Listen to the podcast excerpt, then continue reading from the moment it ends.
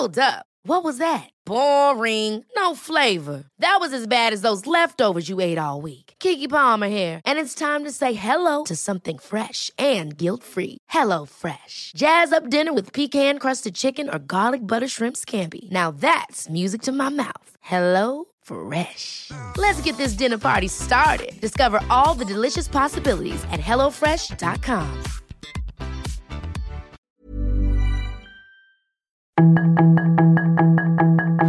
Tarde a tarde, lo que necesitas saber de forma ligera con un tono accesible.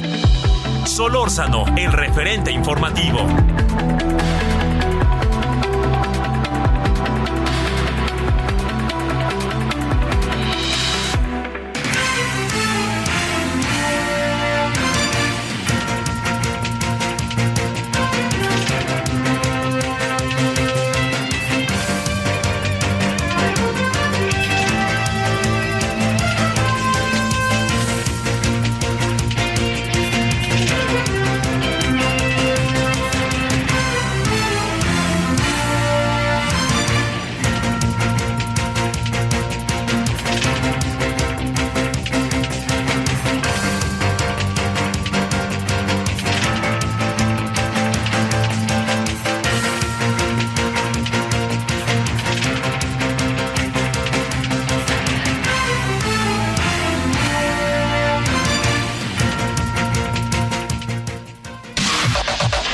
Información de último momento en el referente informativo. El presidente Andrés Manuel López Obrador recibió al primer ministro de Canadá, Justin Trudeau, tras su arribo al Aeropuerto Internacional Felipe Ángeles, con motivo de su participación en la 10ª Cumbre de Líderes de América del Norte. De igual manera, en la misma base, el presidente mexicano recibió a su homólogo estadounidense Joe Biden el día de ayer. La jefa de gobierno de la Ciudad de México, Claudia Sheinbaum, señaló que están abiertas todas las líneas de investigación en torno al choque de trenes en la línea 3 del metro, incluida el sabotaje. Señaló que habló con la fiscal Ernestina Godoy durante el gabinete de seguridad y le pidió que se abrieran todas las líneas de investigación. El director general del Sistema de Transporte Colectivo Metro, Guillermo Calderón, informó que iniciaron las pruebas con trenes vacíos desde Indios Verdes hasta Tlatelolco para que el servicio pueda ser abierto hoy en la tarde.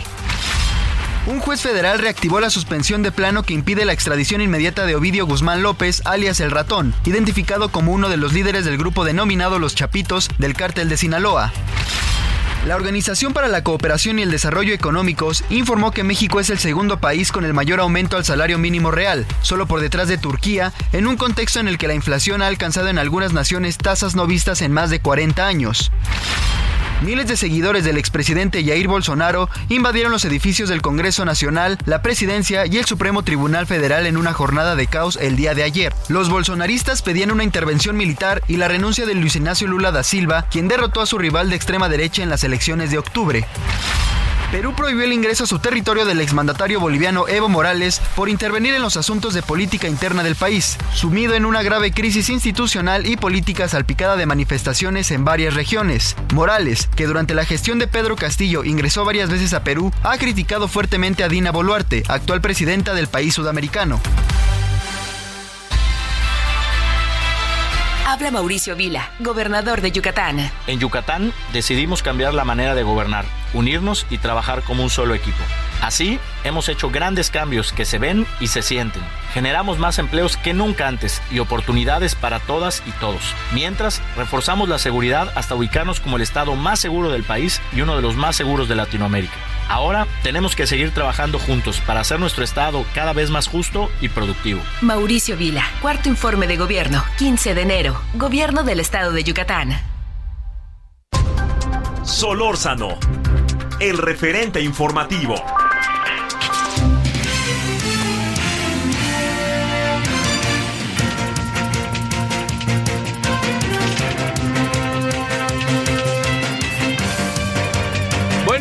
Bueno, aquí andamos. Gracias que nos acompaña. Día de la semana lunes 9 de enero.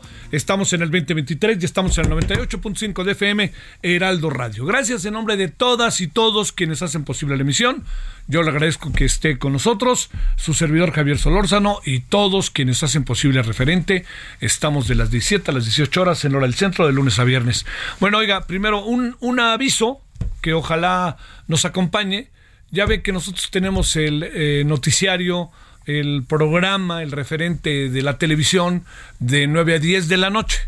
A partir de este día, del lugar de 9 a 10, vamos a estar de 9 a 10 y media, o sea, de 21 a 22:30 en hora del centro. Estamos en el canal 8 de Televisión Abierta, estamos en Easy Sky, estamos en nuestro propio portal, y ojalá en verdad que nos acompañe.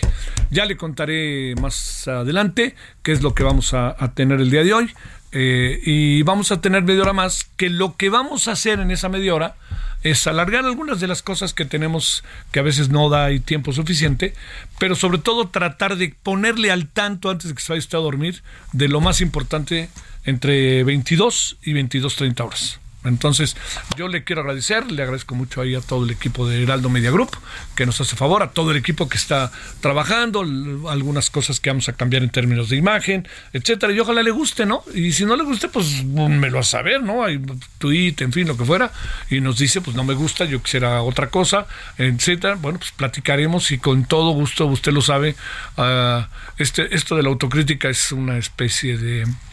Le diría yo, la autocrítica debe ser una forma de vida, así como se lo estoy diciendo, una forma de vida. Bueno, oiga, a ver, qué de asuntos, ¿no? Qué de asuntos. A ver, déjeme decirle algo sobre el tema del metro. Yo entiendo que para muchos... para muchas personas en el país, y más con la cobertura que tenemos en Heraldo Radio, para muchas personas en el país el tema del metro ha de ser algo como que no se alcanza a tener su justa dimensión, ¿no? ¿Por qué razón? Pues porque es un tema capitalino, por eso, no por otra razón. Entonces, este tema capitalino, porque es el metro, porque es uno de los metros más grandes del mundo, porque es un metro que realmente es... Ahora sí que son las venas de la Ciudad de México en cuanto a y del Estado de México en cuanto a su circulación, su transporte. Todo lo que le pasa al metro trasciende por lo que significa para los ciudadanos de la capital, o para los que vienen, o para los que lo usan, sin importar que sean de la capital o no, por supuesto. Bueno, todo esto se lo planteo por varias razones. La más importante de ellas es que hay un conjunto de investigaciones que claramente dejan establecido que el presupuesto del metro ha adquirido diferentes dimensiones, ¿no? Incluso en el presupuesto de este año se bajó la cantidad de dinero que se le invertirá y de lo que requiere el metro. Si la razón por la cual esto lo hacen porque quieran ahorrar, el austericidio, lo que usted quiera. La verdad que yo ahí no creo tener como muchos elementos para poder decirle con claridad algo. Le diría que lo que sí es un hecho es que el metro está desde hace tiempo cargando problemas que tienen que ver con el mantenimiento. No nos hagamos, por favor, por más que digan lo que digan. El tema de la línea 12 es un ejemplo. O sea, ¿qué pasó con la línea 12? Seguimos sin saber bien a bien. Contrataron una empresa noruega y luego despidieron a la empresa noruega. No sirve lo que dijeron, etcétera, etcétera. ¿Qué pasó con el otro día que se quemó ahí una de las instalaciones? Que hoy diga la señora Claudia Sheinbaum que se abran todas las líneas de investigación y que llegaremos hasta las últimas consecuencias. Es lo mismo que nos han dicho con las otras cosas. Por eso es que resulta muy difícil colocarse en una dinámica de les voy a creer, ¿no? Y mire que no creo que este sea un tema de falta de voluntad. El tema es un tema de estrategia. Es ahí donde está el asunto. ¿Es la mejor estrategia la que están utilizando para el mantenimiento del metro o no? Porque van a colocar ahí ya, renunciaron a uno y al rato lo meten a la cárcel y se la pasa todo el tiempo en la cárcel y ahí quedó.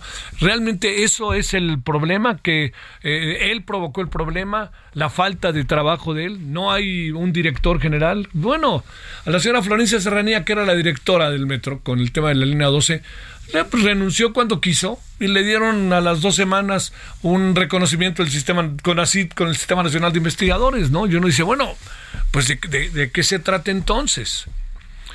Lo que sucedió el sábado es lamentable, es muy brutal, porque además yo entiendo que puede haber muchas visiones de las cosas, pero le voy a decir algo que me parece fuerte, que es que otra vez dijeron son 14 personas y cuando volteamos la cara eran casi 100. Pero voy a creer que no sabían que era un número mucho mayor del que originalmente dijo. Hay alguien ahí en el gobierno de la Ciudad de México que no sabe contar, igual que con las marchas. Entonces, lo que yo creo que esto es poner importante en la mesa es realmente traemos un problema que puede volver en cualquier momento a aparecer. ¿Qué hacemos para que no vuelva a aparecer? ¿Qué hacemos para evitar que la gente pierda la vida, como esta joven estudiante maravillosa? O los lesionados, porque también, sean cierto o no, habrá que aclararlo. Hay testimonios de gente que dice que tardaron 40 minutos en llegar en el metro de Potrero a La Raza en esta Ciudad de México el sábado. Perdóneme, me parece una infamia. Facilísimo llegar, hombre. O sea, ni siquiera lejos del centro. A ver, ahora la pregunta que aquí viene, ¿estamos invirtiendo en este tipo de ayuda, en este tipo de operativos, en estas cosas? ¿Le estamos haciendo las cosas o no? Entonces, todo lo que vino a pasar, de nuevo nos coloca toda una serie de problemas con los cuales venimos trabajando y estamos desde hace algún tiempo. Y yo creo que aquí el gran asunto es, no me digan a mí que vamos a ir hasta las últimas consecuencias. Eso nos dijeron con la línea 12. No me digan que ya en 3 días se va a echar a andar la línea. Dijeron que ayer en la noche, ahora dijeron que hoy en la noche, y seguimos igual, ¿no? ¿Qué dijeron de la línea 12? ¿Que cuándo iba a estar? Pues entonces, espérenme, si no se puede decir, no se pueden hacer pronósticos, no hay que hacerlos. A ver, este año, el año pasado, vamos a tener ya los barriles de petróleo de Dos Bocas. No lo digan, hombre, no lo digan. Entiendo que les gana la voluntad, pero a veces la complejidad de las obras y toda una serie de circunstancias nos acaba rebasando a todos, al propio gobierno, más allá de su voluntad. O sea, no porque este sea un gobierno que muchas cosas las está cambiando o pretende cambiarlas, significa que hay un pasado, ¿no? Y que traemos un pasado en donde muchas cosas se hicieron bien. Bueno, y también me acordé tanto del PRI con la carta de los gobernadores. Hijos de la mañana, ¿no? No somos como los de antes, pero somos como los de antes. O sea, ni siquiera se pusieron a pensar en las víctimas, ¿no? Es un ataque. Espérenme, es que hay algo que es muy importante. O sea, yo creo que no se vale lucrar con la tragedia, por ningún motivo. Pero yo creo que no podemos dejar de ser críticos ante las cosas. Ese es, yo creo que el eje de las cosas. No podemos dejar de ser críticos ante lo que sucede. Y no nos pidan que no seamos críticos porque resulta que la tragedia, espérenme, si usted viera cómo se comportaban antes, yo siempre digo que en tiempos cuando el PRI gobernaba, la Ciudad de México eran inundaciones y ahora son charcos, ¿no? Pues todo depende de quién gobierne, pues entonces el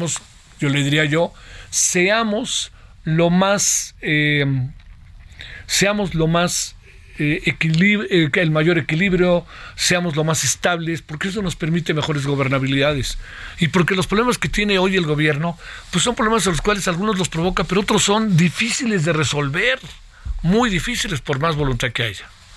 Bueno, cierro contándole que esta defensa de la señora Claudia Sheinbaum no creo que sirva mucho, incluso la del propio presidente, entiendo por qué lo hacen, pero bueno, yo creo que el tema va por otro lado. Y yo creo que el gran asunto es, vamos a ir hasta sus últimas consecuencias, y luego diciendo, no, lo que pasa es que hay una crítica y hay propaganda contra el metro, pues todo se cayó con lo del sábado. Cuando se viene un accidente de esta naturaleza, no, y luego echando la culpa al sindicato, pues yo creo que... Yo recuerdo que hace algunos años, cuando se cayó la Universidad Iberoamericana, que estaba allá en Cerro de las Torres, uno de los encargados, de los ingenieros, arquitectos del edificio dijo, la culpa fue de los albañiles, ¿no? Aquí no me van a decir que la culpa es de los trabajadores. Los trabajadores hacen milagros con lo que tienen, milagros. Exponen su vida y pues inevitablemente exponen la vida de los que se suben al metro. Yo diría que es un momento, insisto, para pensar, darle vuelta, tener pausa y ver, ¿no? Ver a profundidad. No nos vengan a decir, se lo pido, vamos a ir hasta las últimas consecuencias. Nos han dicho muchas veces que van a ir a las últimas consecuencias y las cosas al final no han dado ese salto, diría yo, para que se transforme el metro. El metro está en problemas y va a seguir estando en problemas si no se hace una cirugía mayor. Hay que hacerla, ya sabemos lo que está pasando.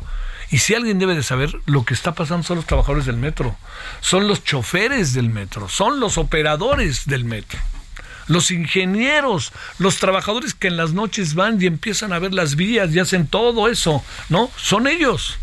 Bueno, demos de vuelta al asunto, pensémosle lo más que se pueda, tengamos mucho cuidado con las declaraciones así, de quienes lucran con la tragedia, pero también de quienes se ponen a defender a la jefa de gobierno cuando el problema es otro, hombre. Y todo porque la ven más como candidata que como jefa de gobierno. Los capitalinos la vemos más como jefa de gobierno, hombre. Y ojo, porque son dos asuntos ya muy fuertes, son varios, ¿no? 3 accidentes ha habido, pero son 2 muy fuertes que costaron la vida de personas, que le cambiaron la dinámica de la vida a personas.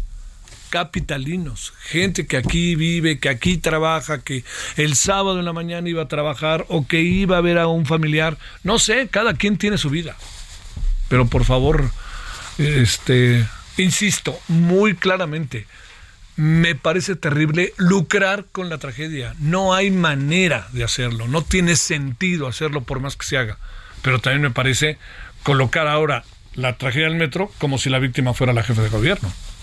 Por ahí no va, ¿eh? Seamos lo más claros, sensatos que se pueda sobre el tema, ¿eh? Bueno, intentemos. Esa es una. La otra, ya vamos a platicar al ratito con Pia Taracena, que es la cumbre de América del Norte. Mire, todo esto de que si el señor Biden dijo que el aeropuerto estaba muy bonito, que si mandaron a Biden al AIFA, que si lo que quiera, como usted lo quiera plantear y ver. Yo me colocaría, si usted me colocaría en el terreno de ver qué resultados se logran de este encuentro. Ya lo otro es grilla. Ya si dijo o no dijo el señor Biden lo que dice el presidente que dijo, pues eso ya es otra cosa. Si el presidente ha llevado a cabo una actitud y tiene una actitud muy amable con los presidentes, pues qué bueno, la verdad. Si estamos ahora en que no, nadie va a aterrizar nunca en el AIFA, pues, digo, perdóneme, hasta yo creo que es mejor que hagamos algo, que ahora los presidentes o los que vengan vayan al AIFA, ¿no? Claro que 1 hora con 8 minutos o 1 hora 15 del AIFA a donde están hospedados los presidentes o al centro, pero bueno, es un asunto en donde en muchos otros países sucede. Hay que, por ejemplo, Washington se encuentra lejísimos, ¿no? Heathrow se encuentra en la afuerísima de Londres, el Charles de Gaulle y el otro igual, lejísimos. Así funciona esto, ¿no? Ahora, si que echemos hartas porras con ello, pues ahí sí me parece otra cosa. Pero bueno, vámonos, si le parece, agradeciéndole a las 17:18 en la hora del centro. Gracias que nos acompaña. La reitero, hoy 21 horas en la hora del centro, Heraldo Televisión, referente con toda la información del día, lo que hemos venido haciendo y media hora más de las 22 a las 22:30 horas. Vamos con los asuntos del día. Solórzano, el referente informativo. ¿Ya sabes qué harás con tu aguinaldo? Gastarlo todo no es una buena opción. Mejor ponlo a trabajar para que te genere buenos rendimientos. En Finsus te ayudamos a multiplicarlo con una tasa de hasta 13.13% anual. Descarga la app y comienza a invertir desde 100 pesos de forma fácil y segura. CAT nominal de 13.13%, CAT real de 7.49% antes de impuestos. Tasa de rendimiento fija anual. Consulta términos y condiciones en www.finsus.mx.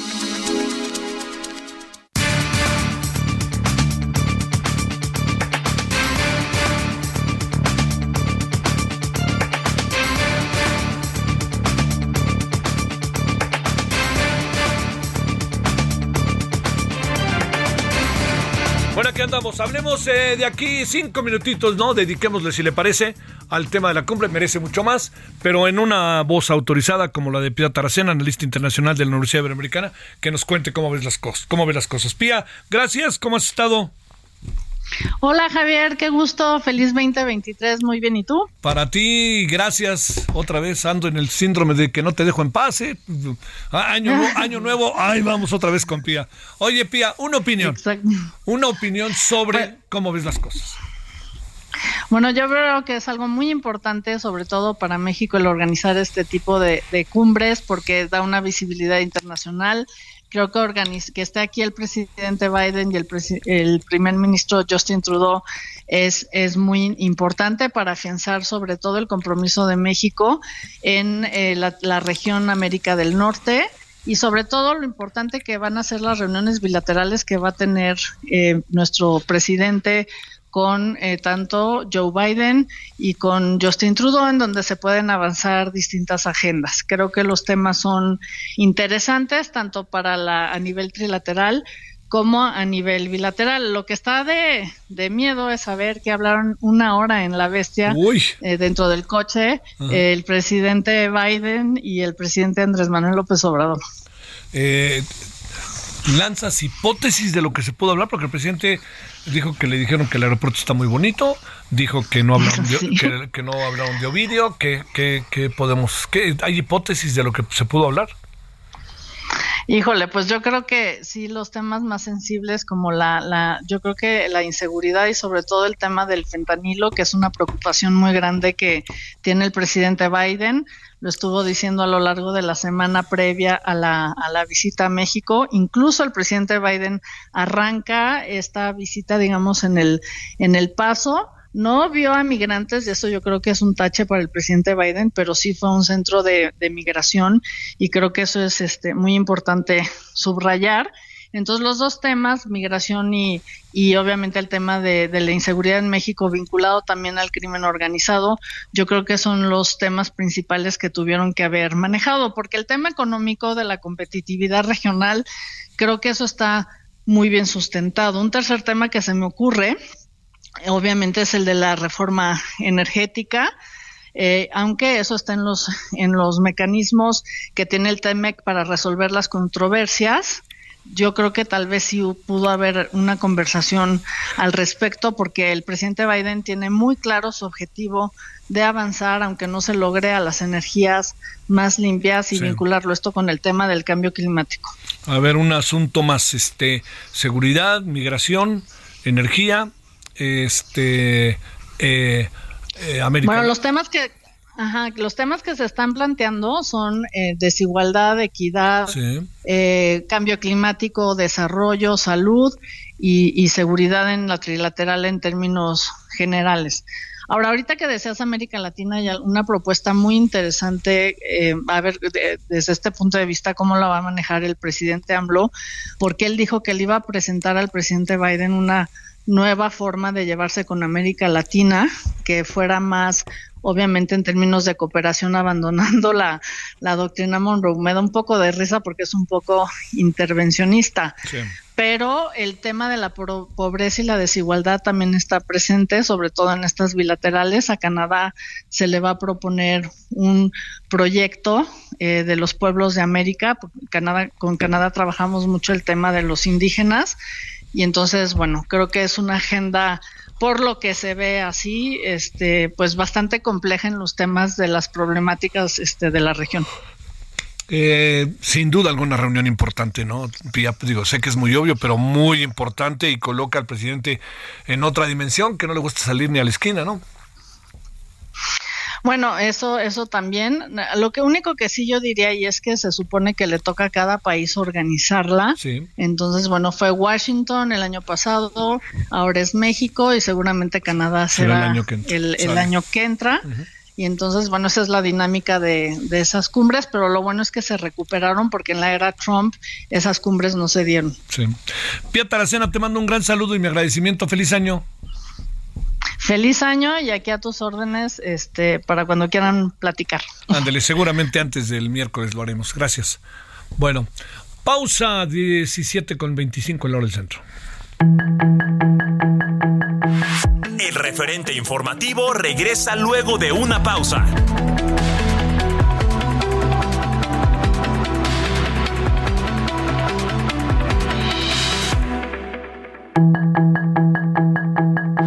Estamos de regreso con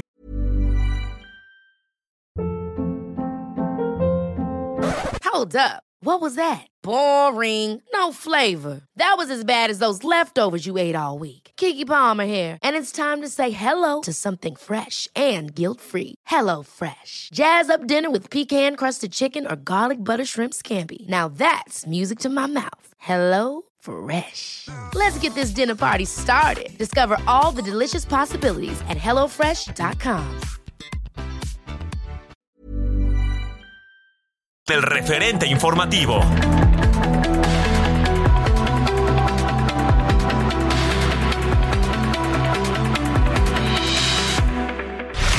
En el referente informativo le presentamos información relevante. La jefa de gobierno, Claudia Sheinbaum, no descarta sabotaje en el accidente de la línea 3 del metro. 22 heridos siguen hospitalizados tras accidente de la línea 3 del metro de la Ciudad de México. López Obrador, Joe Biden y Justin Trudeau condenaron los ataques de los ultraderechistas en Brasil. Morena lista su alianza con el Partido del Trabajo y el Partido Verde en el Estado de México. Académicos, defensores y feministas se unen para exigir libertad de los jóvenes de la UDG. La inflación repunta y cierra el año en México en 7.82%. Human Rights Watch advierte manos detrás del ataque al Congreso de Brasil. Jair Bolsonaro, expresidente de Brasil, se encuentra hospitalizado en Estados Unidos por dolores abdominales. En Soriana, lleva el segundo al 50% en jamones Virginia de pavo food o suan empacados. Soriana, la de todos los mexicanos. A enero 9, aplican restricciones.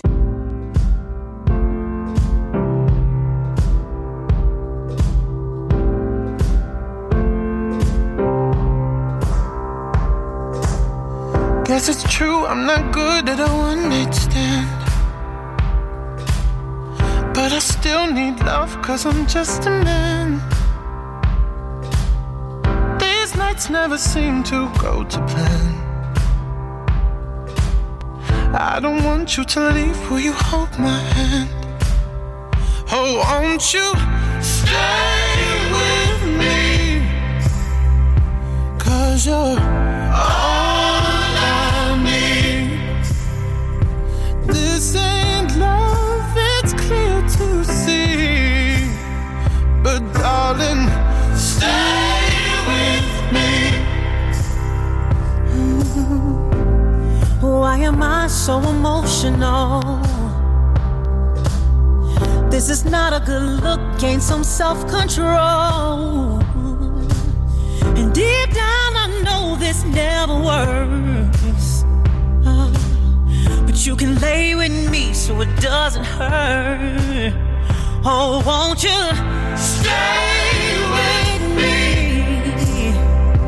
me? Cause you're all I need. This ain't love, it's clear to see. Oh, won't you stay with me?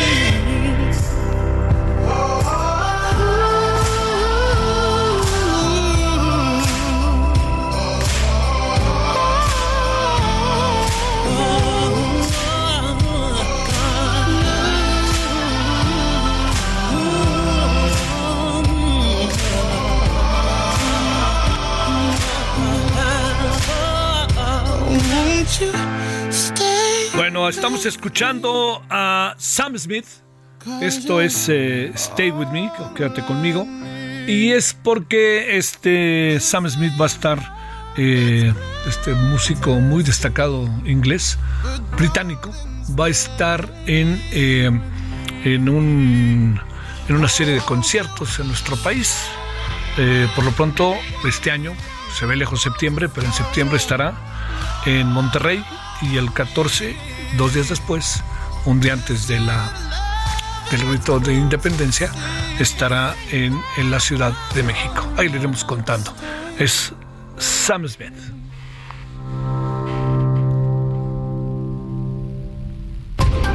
Solórzano, el referente informativo. En Soriana, lleva piña miel o aguacate en maya a $19.80 el kilo. Soriana, la de todos los mexicanos. A enero 9, aplican restricciones.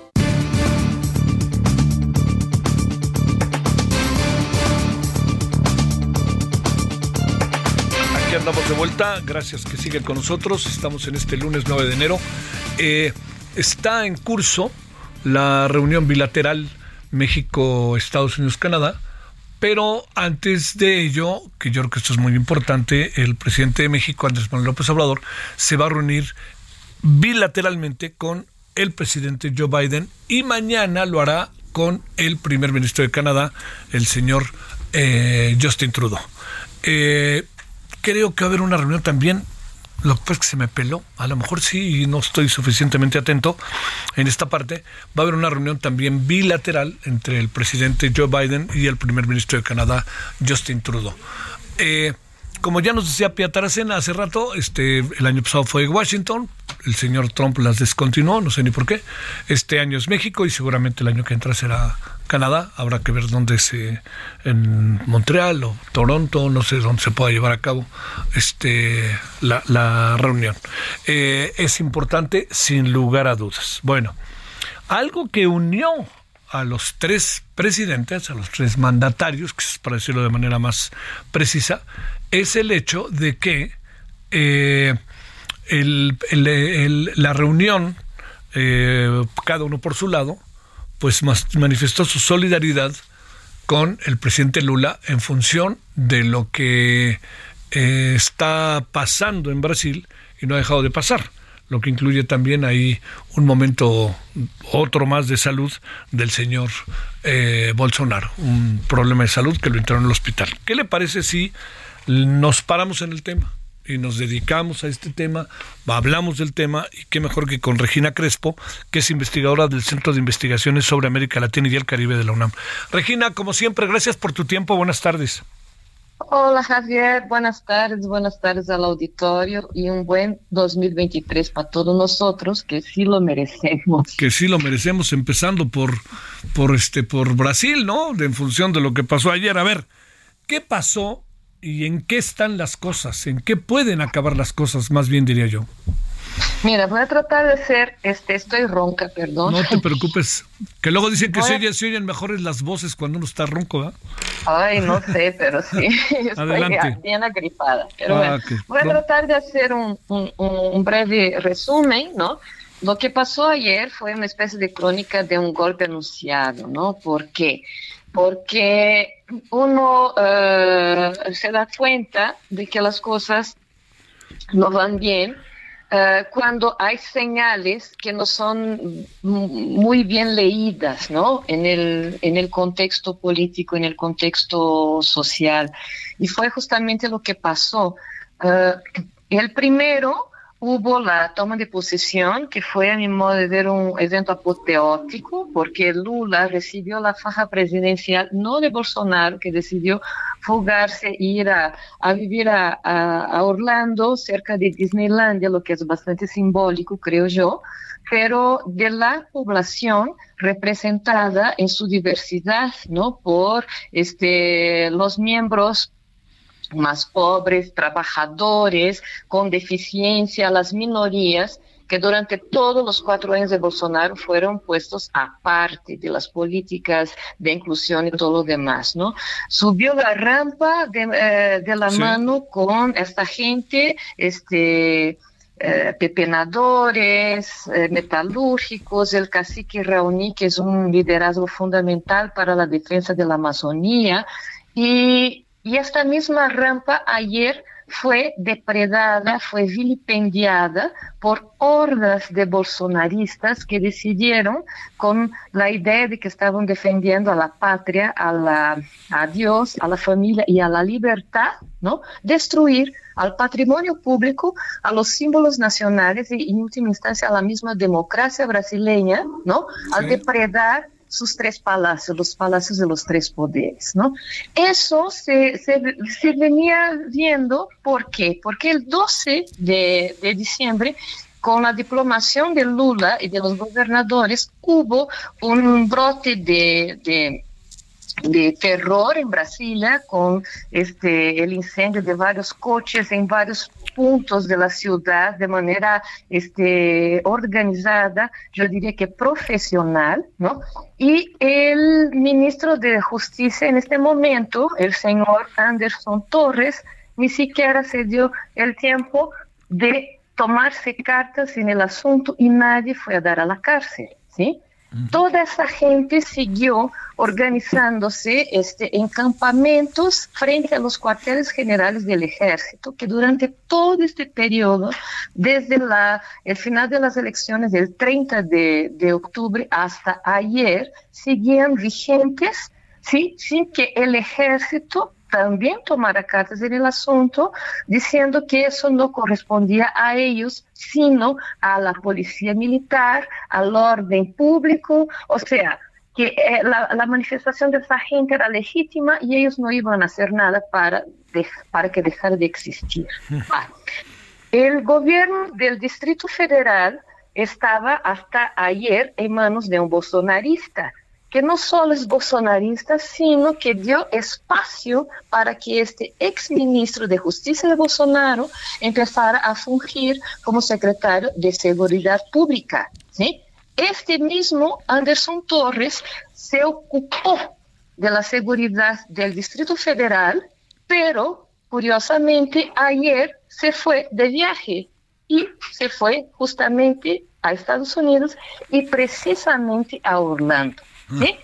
Dejó las cosas así en manos de un segundo, se fue y el gobernador del Distrito Federal más su equipo de seguridad garantizaron al ministro de la Justicia de Lula que todo iba muy bien, aunque la agencia de inteligencia brasileña ya había alertado que podría pasar algo raro, porque estaban llegando muchos camiones llenos de manifestantes a Brasilia y nadie sabía bien a qué esta gente estaba ahí. Pero tenemos que pensar que en Brasil todo se mueve como una especie de primavera árabe permanente con esa gente en términos de comunicación por redes sociales. Uh-huh. ¿Sí?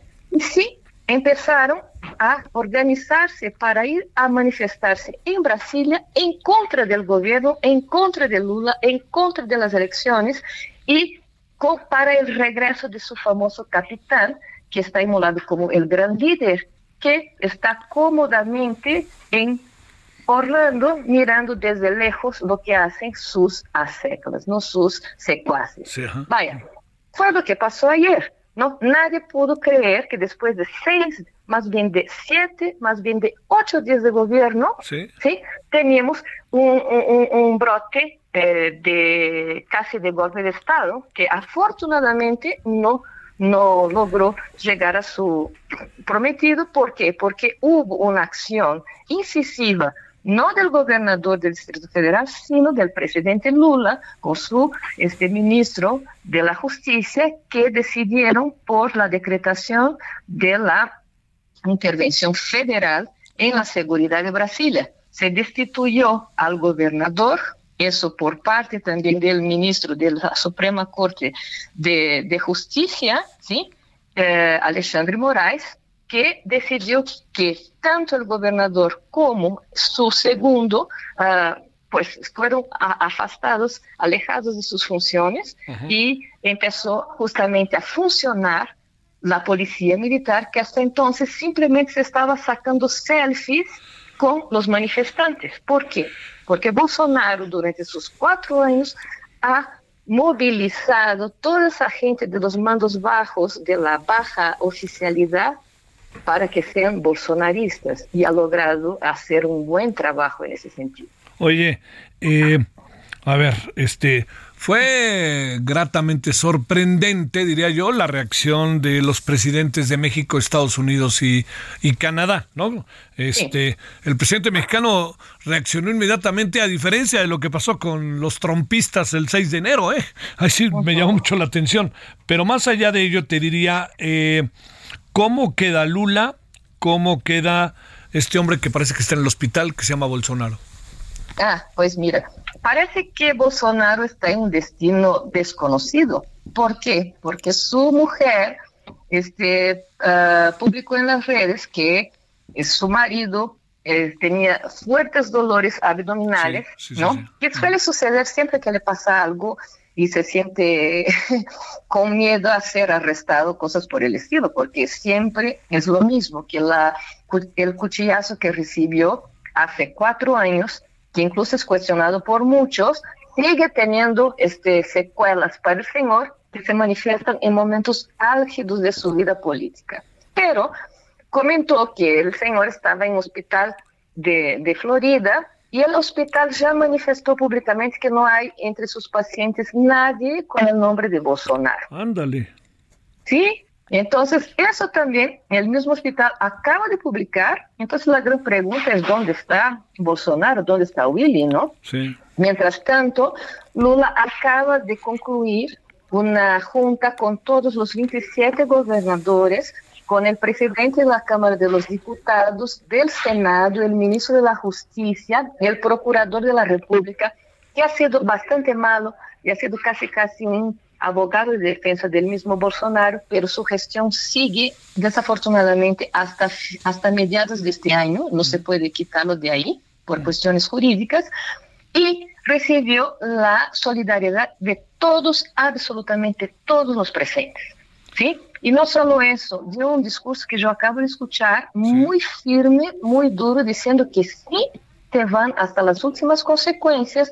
Probablemente esta gente que se vio como carne de cañón, ¿no? Sí, y que claro, va a ser procesada porque finalmente cayó en un crimen en contra del Estado, y allá estos crímenes van de 4 a 12 años de cárcel.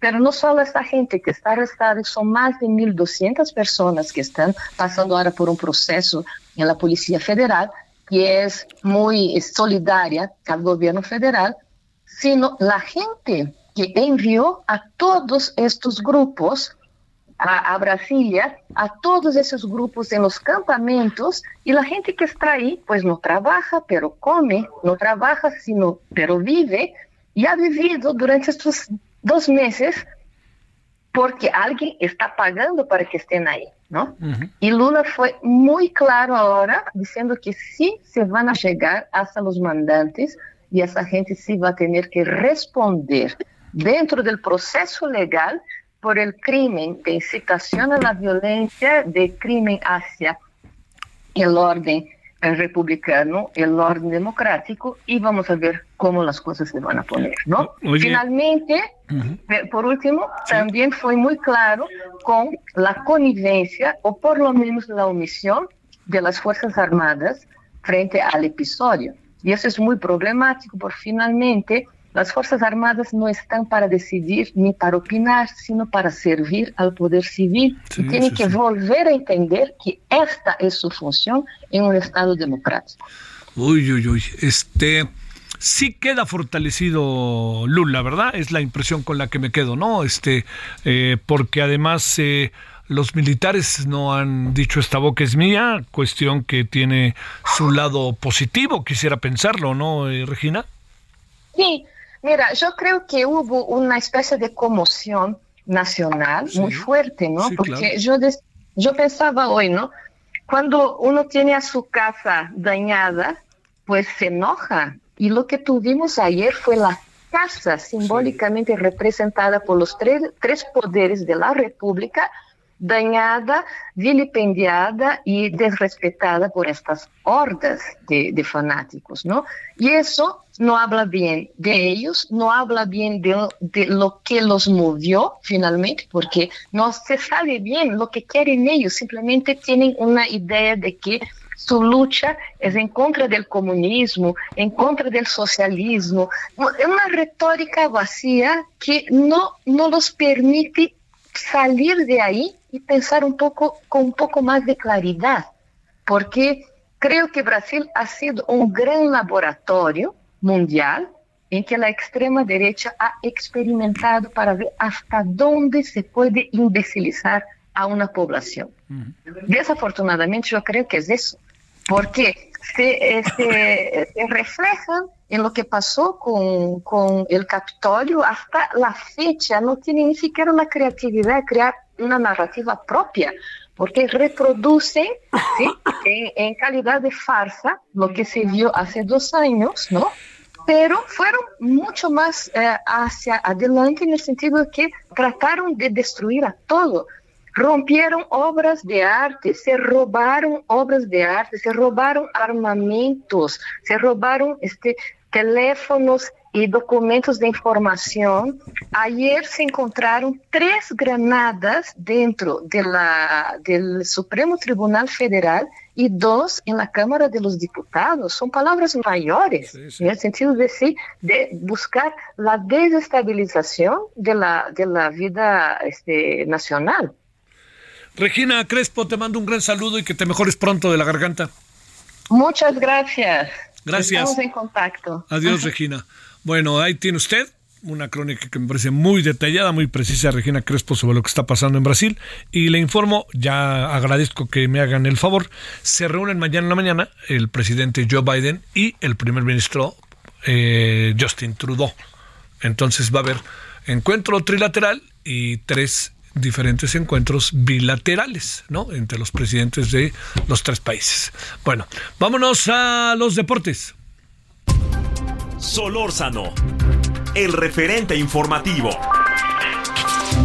Los deportes con Edgar Valero, porque el deporte en serio es cosa de expertos.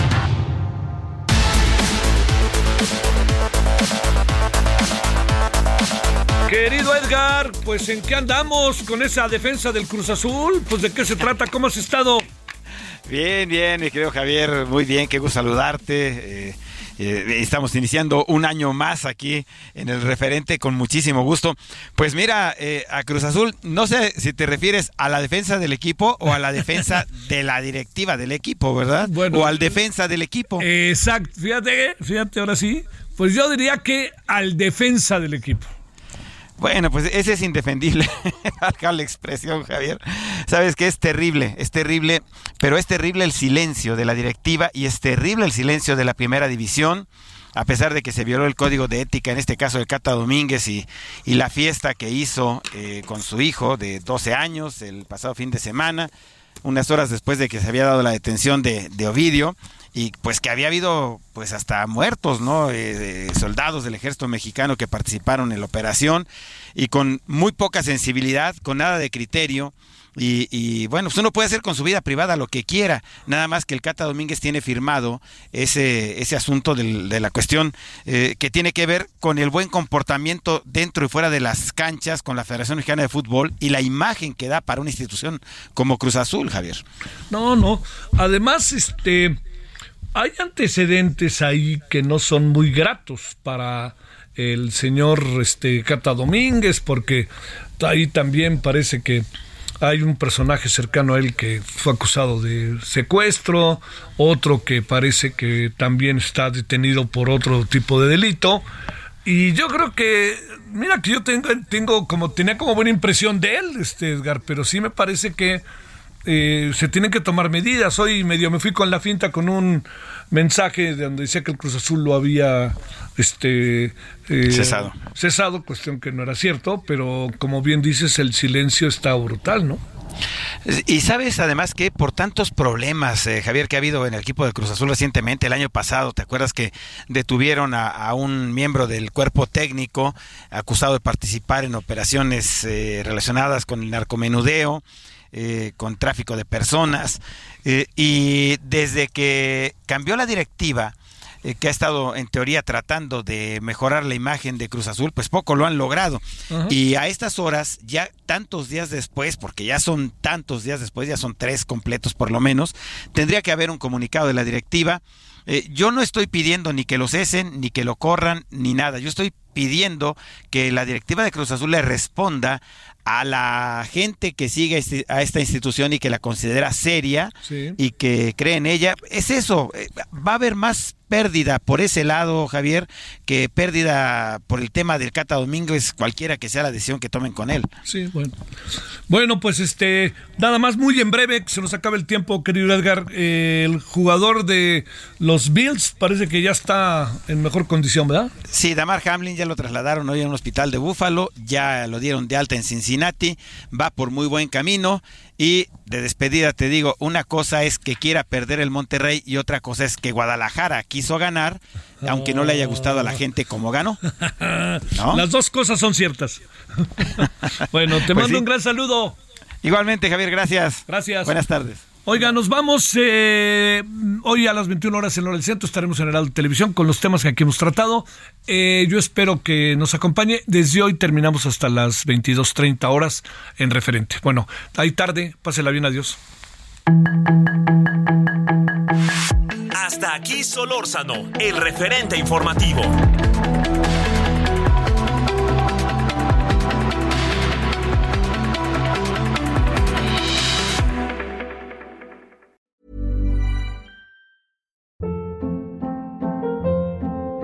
Hold up. What was that? Boring. No flavor. That was as bad as those leftovers you ate all week. Keke Palmer here. And it's time to say hello to something fresh and guilt-free. Hello Fresh. Jazz up dinner with pecan-crusted chicken or garlic butter shrimp scampi. Now that's music to my mouth. Hello Fresh. Let's get this dinner party started. Discover all the delicious possibilities at HelloFresh.com.